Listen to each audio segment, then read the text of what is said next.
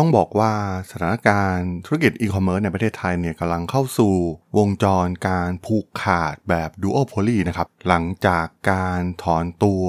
ของ เจ ดี ดอท คอม นะครับที่ตอนนี้เนี่ยเหลือคู่แข่งเพียงแค่สองรายนั่นก็คือ Lazada กับ Shopee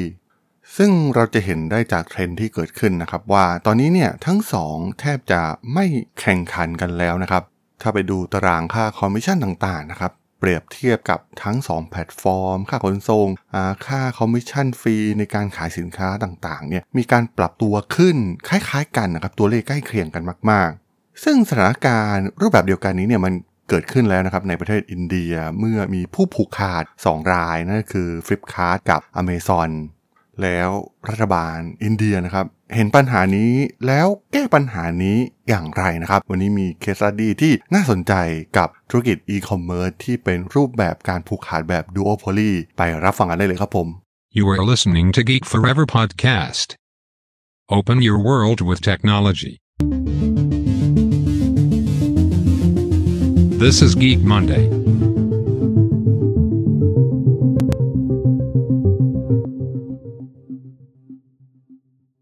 สวัสดีครับผมดนทราดลจากดนบล็อกนะครับและนี่คือรายการ Geek Monday นะครับรายการที่จะมายกตัวอย่างเคสสตั๊ดดี้ฐานธุรกิจที่มีความน่าสนใจนะครับวันนี้มาพูดถึงธุรกิจอีคอมเมิร์ซในบ้านเรากันนะครับที่ตอนนี้เรียกได้ว่าหลังจากการถอนตัวไปของ เจ ดี ดอท คอม นะครับที่มีการร่วมมือกับกลุ่มเซ็นทรัลของประเทศไทยได้ตัดสินใจที่จะถอนตัวออกจากธุรกิจนี้นะครับทำให้สุดท้ายแล้วเนี่ยเราจะเหลือแพลตฟอร์มใหญ่ๆเพียงแค่สองรายนั่นก็คือ Lazada กับ Shopee ที่ครอบครองส่วนแบ่งการตลาดแทบจะ ร้อยเปอร์เซ็นต์ ไปแล้วนะครับแล้วก็มีการอัดเม็ดเงินมาหลายๆปีนะครับมีการยอมขาดทุนเป็นหมื่นๆล้านนะครับสุดท้ายพวกเขาก็เริ่มที่จะมาทำกำไรกันแล้วนะครับอาจจะไม่ใช่จากธุรกิจอีคอมเมิร์ซโดยตรงนะครับแต่ว่ามันมีธุรกิจที่เกี่ยวข้องนะครับเช่นธุรกิจขนส่งเองนะครับหรือว่าบริการด้านการค้าต่างๆนะครับที่เกี่ยวข้องกับแพลตฟอร์มอีคอมเมิร์ซช่วยให้พวกเขาสามารถสร้างกำไรได้นะครับแน่นอนว่าพวกเขาไม่ใช่นักบุญอยู่แล้วนะครับมันก็แฟร์ที่พวกเขาต้องเอาสิ่งที่พวกเขาได้ลงทุนไปเนี่ยกลับคืนมานะครับเป็นหลายหมื่นล้านนะครับเป็นสิบ สิบปีแล้วนะครับการแข่งขันในธุรกิจอีคอมเมิร์ซบ้านเรานะครับมีผู้เข้ามาพยายามต่อสู้มากมายนะครับสิบเอ็ด Street เองแต่ก่อนก็มีลักคูเทนนะครับที่จับมือกับตลาด .com หรือว่า เจ ดี ดอท คอม เองก็ตามนะครับแม้จะมีทุนใหญ่จากประเทศจีนหนุนหลังนะครับแต่ว่าสุดท้ายก็ไม่สามารถที่จะแข่งขันในตลาดนี้ได้นะครับเป็นตลาดที่ค่อนข้างแข่งขันสูงมากๆถ้าทุนไม่หนามพอเนี่ยก็ยากนะครับที่จะขึ้นมาต่อกรกับสองยักษ์ใหญ่อย่าง Shopee และ Lazada คราวนี้ในอนาคตเนี่ยแน่นอนนะครับว่ารูปแบบ Duopoly เองเนี่ยมันก็คือรูปแบบการผูกขาดอย่างหนึ่งนะครับในหลายๆธุรกิจนะครับเราจะเห็นได้ว่าโมเดล Duopoly เองเนี่ยไม่เป็นผลดีกับผู้บริโภคอย่างแน่นอนนะครับพวกเขาสามารถจับมือการตกลงกันได้นะครับในการผลักดันอะไรต่างๆนะครับการคิดค่าบริการหรือการอัดโปรโมชั่นต่างๆนะครับที่เริ่มที่จะลดน้อยลงไปนะครับตอนนี้ก็เราจะเห็นได้ว่ามันก็ค่อนข้างที่จะลดเงินทางด้านการตลาดไปอยู่แล้วนะครับทั้ง Shopee และ Lazada เองเมื่อเทียบกับเมื่อก่อนนะครับโอ้โหบุกหนักมากๆอัดแคมเปญแจกโค้ดฟรีกันมากมายนะครับแทบจะทุกเดือนมีให้เลือกสรรการช้อปปิ้งการสนุกสนานมากๆนะครับแน่นอนว่ามันทำให้พฤติกรรมผู้บริโภคเนี่ยมันติดไปแล้วนะครับตอนนี้ส่วนตัวผมเองเนี่ยก็เป็นคนหนึ่งเลยนะครับที่ส่วนใหญ่ก็จะเลือกซื้อสินค้าจากแพลตฟอร์มเหล่านี้นะครับทำการเปรียบเทียบราคา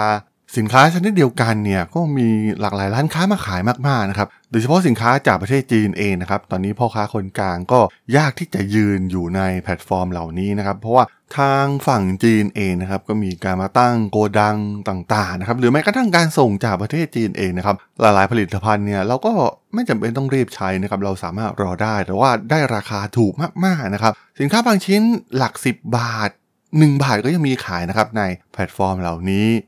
มันได้กลายเป็นสิ่งเสพติดให้กับพฤติกรรมผู้บริโภคนะครับให้ปรับเปลี่ยนพฤติกรรมจากการไปซื้อสินค้าในห้างรีเทลหรือว่าช็อปต่างๆนะครับเปลี่ยนมาช้อปปิ้งออนไลน์กันมากขึ้นนะครับซึ่งแน่นอนว่าปัญหาที่มันจะเกิดขึ้นแน่ๆนะครับก็คือการผูกขาดทางด้านธุรกิจปัญหานี้เนี่ยมันไม่ใช่แค่เกิดขึ้นในประเทศไทยนะครับหลายๆธุรกิจมันก็เจอปัญหานี้นะครับที่สุดท้ายเหลือคู่แข่งขันเพียงแค่สองรายกลายเป็นดูโอโพลีนะครับธุรกิจโทรศัพท์มือถือตอนนี้เราก็กำลังจะ ก้าวสู่จุดนั้นนะครับหรือธุรกิจบัตรเครดิตมีวีซ่ากับมาสเตอร์การ์ดนะครับที่ครองส่วนแบ่งการตลาดแทบจะเกือบ ร้อยเปอร์เซ็นต์ ไปนะครับมันก็คล้ายๆกันนะครับสุดท้ายอีคอมเมิร์ซก็จะไปในจุดๆนั้นการแข่งขันก็จะลดลงไปนะครับผู้บริโภคก็อาจจะได้รับโปรโมชั่นต่างๆน้อยลงนะครับแต่ปัญหาของธุรกิจอีคอมเมิร์ซเนี่ยมันใหญ่มากๆนะครับเพราะว่ามันส่งผลต่อธุรกิจโลเคอลภายในประเทศเราหลายๆส่วนนะครับเมื่อทุนจากจีนสามารถบุกมาได้โดยตรงนะครับขายสินค้าราคาถูกๆที่ไม่ได้มาตรฐานนะครับแล้วก็ส่งข้ามประเทศกันมานะครับโดยเฉพาะการมีนโยบายที่ปลอดภาษีนะครับสั่งสินค้าไม่เกิน หนึ่งพันห้าร้อย บาทเนี่ยก็แทบจะไม่ต้องเสียภาษีนะครับทำให้สินค้าหลายๆอย่างเนี่ยบุกเข้ามานะครับทั้งหม้อทั้งไหทั้งเครื่องใช้ไฟฟ้าที่ไม่ได้มาตรฐานนะครับหลายๆธุรกิจนะครับตอนนี้คนที่เปิดโรงงานในประเทศไทยเนี่ยก็เริ่มจะลำบากแล้วนะครับเพราะว่าโอ้โหโรงงานจากประเทศจีนสามารถส่งสินค้าขายโดยตรงมาอย่างประเทศไทยได้นะครับสั่งหนึ่งชิ้นเขาก็ส่งนะครับมันค่อนข้างเป็นเรื่องยากมากๆนะครับที่จะไปแข่งขันโดยเฉพาะกับพ่อค้าแม่ค้าชาวจีนปัญหานี้เนี่ยในอินเดียมันก็เกิดขึ้นนะครับก่อนหน้านี้ก็มีการแข่งขันกันหลายรายนะครับสุดท้ายมันก็มีการแข่งขันกันจนเหลือเพียงแค่สองรายนั่นก็คือ Amazon กับ Flipkart นะครับซึ่งโอ้โหอีคอมเมิร์ซในประเทศอินเดียเนี่ยถือว่าเป็นธุรกิจที่มีขนาดใหญ่นะครับเนื่องจากจำนวนประชากรอีกไม่นานก็คงจะแซงจำนวนประชากรในประเทศจีนไปแล้วนะครับโอ้โหมันเป็นตลาดที่มีขนาดใหญ่มากๆนะครับรัฐบาลก็มองเห็นในส่วนนี้นะครับว่าหากปล่อยให้มีการผูกขาดเกิดขึ้นนะครับเกิดดูโอโพลีเนี่ยมันไม่ได้ประโยชน์กับผู้บริโภครวมถึงธุรกิจในอินเดียเองนะครับสุดท้ายก็จะถูกขูดรีดจากแพลตฟอร์มเหล่านี้นะครับเราสามารถจินตนาการได้เลยนะครับว่าสุดท้ายแล้วเนี่ยสถานการณ์ของอีคอมเมิร์ซในประเทศไทยเนี่ยมันจะเป็นอย่างไรนะครับค่าคอมมิชชั่นเนี่ยในการขายสินค้ามันจะสูงขึ้นไปถึงขนาดไหนนะครับก็ดูที่อินเดียเป็นตัวอย่างนะครับอันนี้ก็มีการปรับตัวในค่าคอมมิชชั่นต่างๆไปสูงถึง สิบห้าถึงยี่สิบเปอร์เซ็นต์ แล้วนะครับซึ่งผมว่าในประเทศไทยเองนะครับหากเหลือเพียงแค่สองรายทั้ง Shopee และ Lazada เนี่ยมันมีโอกาสสูงมากๆนะครับที่ตัวเลขอาจจะถีบตัวไปสูงถึง สิบห้าถึงยี่สิบเปอร์เซ็นต์ ได้ซึ่งจะทำให้พ่อค้าชาวไทยเนี่ยโอ้โหลำบากมากยิ่งขึ้นนะครับทางอินเดียนะครับได้เห็นปัญหานี้นะครับแล้วก็พยายามแก้ปัญหานะครับพวกเขาได้เปิดตัวระบบที่มีชื่อว่า Open Network for Digital Commerce หรือ โอ เอ็น ดี ซี นะครับที่ถือว่าเป็นแพลตฟอร์มกลางที่เป็น Open Source นะครับเป็นเครือข่ายแบบเปิดนะครับสำหรับการแลกเปลี่ยนสินค้าและบริการทุกด้านผ่านเครือข่ายดิจิตอลพวกเขาจะสร้างโปรโตคอลมาตรฐานขึ้นมาใหม่เลยนะครับโดยเป็นแบบเปิดนะครับเป็น Open Source ไม่ขึ้นกับแพลตฟอร์มใดๆทุกคนสามารถใช้ได้นะครับโดยจะอยู่ใน Ecosystem ทั้งหมดในการซื้อขายแลกเปลี่ยนสินค้าและบริการนะครับมันคล้ายๆกับโปรโตคอลอย่าง เอช ที ที พี ในการแลกเปลี่ยนข้อมูลทางด้านอินเทอร์เน็ตเว็บไซต์ที่เราใช้กันอยู่ในตอนนี้นะครับหรือว่าอีเมลเองนะครับแต่ว่าสิ่งสิ่งนี้เนี่ย โอ เอ็น ดี ซี เนี่ยจะเกิดขึ้นกับการแลกเปลี่ยนสินค้าและบริการเป็นหลักเอาจริงๆมันเป็นแนวคิดที่ถือว่าน่าสนใจมากๆนะครับรัฐบาลไทยเนี่ยควรจะไปศึกษาโมเดลเหล่านี้นะครับว่าอินเดียเนี่ยเออน่าสนใจว่าพวกเขาก็เห็นปัญหานะครับแล้วก็พยายามที่จะเข้ามาแก้ไขนะครับเพราะว่าไม่ต้องเดาเลยนะครับว่าในอนาคตมันจะเกิดอะไรขึ้นจากการผูกขาดเหล่านี้เพราะว่า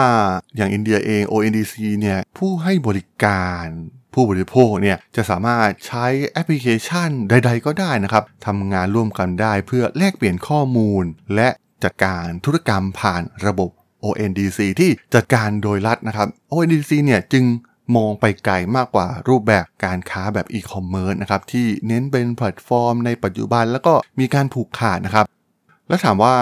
โอ เอ็น ดี ซี เนี่ยมันจะทำอะไรบ้างนะครับมันก็ทำได้หลายอย่างเช่นรายการสินค้าการจัดการสินค้าคงคลังการจัดการคำสั่งซื้อ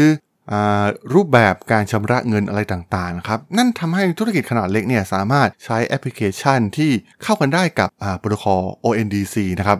แทนที่จะถูกควบคุมจากแพลตฟอร์มบางแพลตฟอร์มโดยเฉพาะนะครับมันทำให้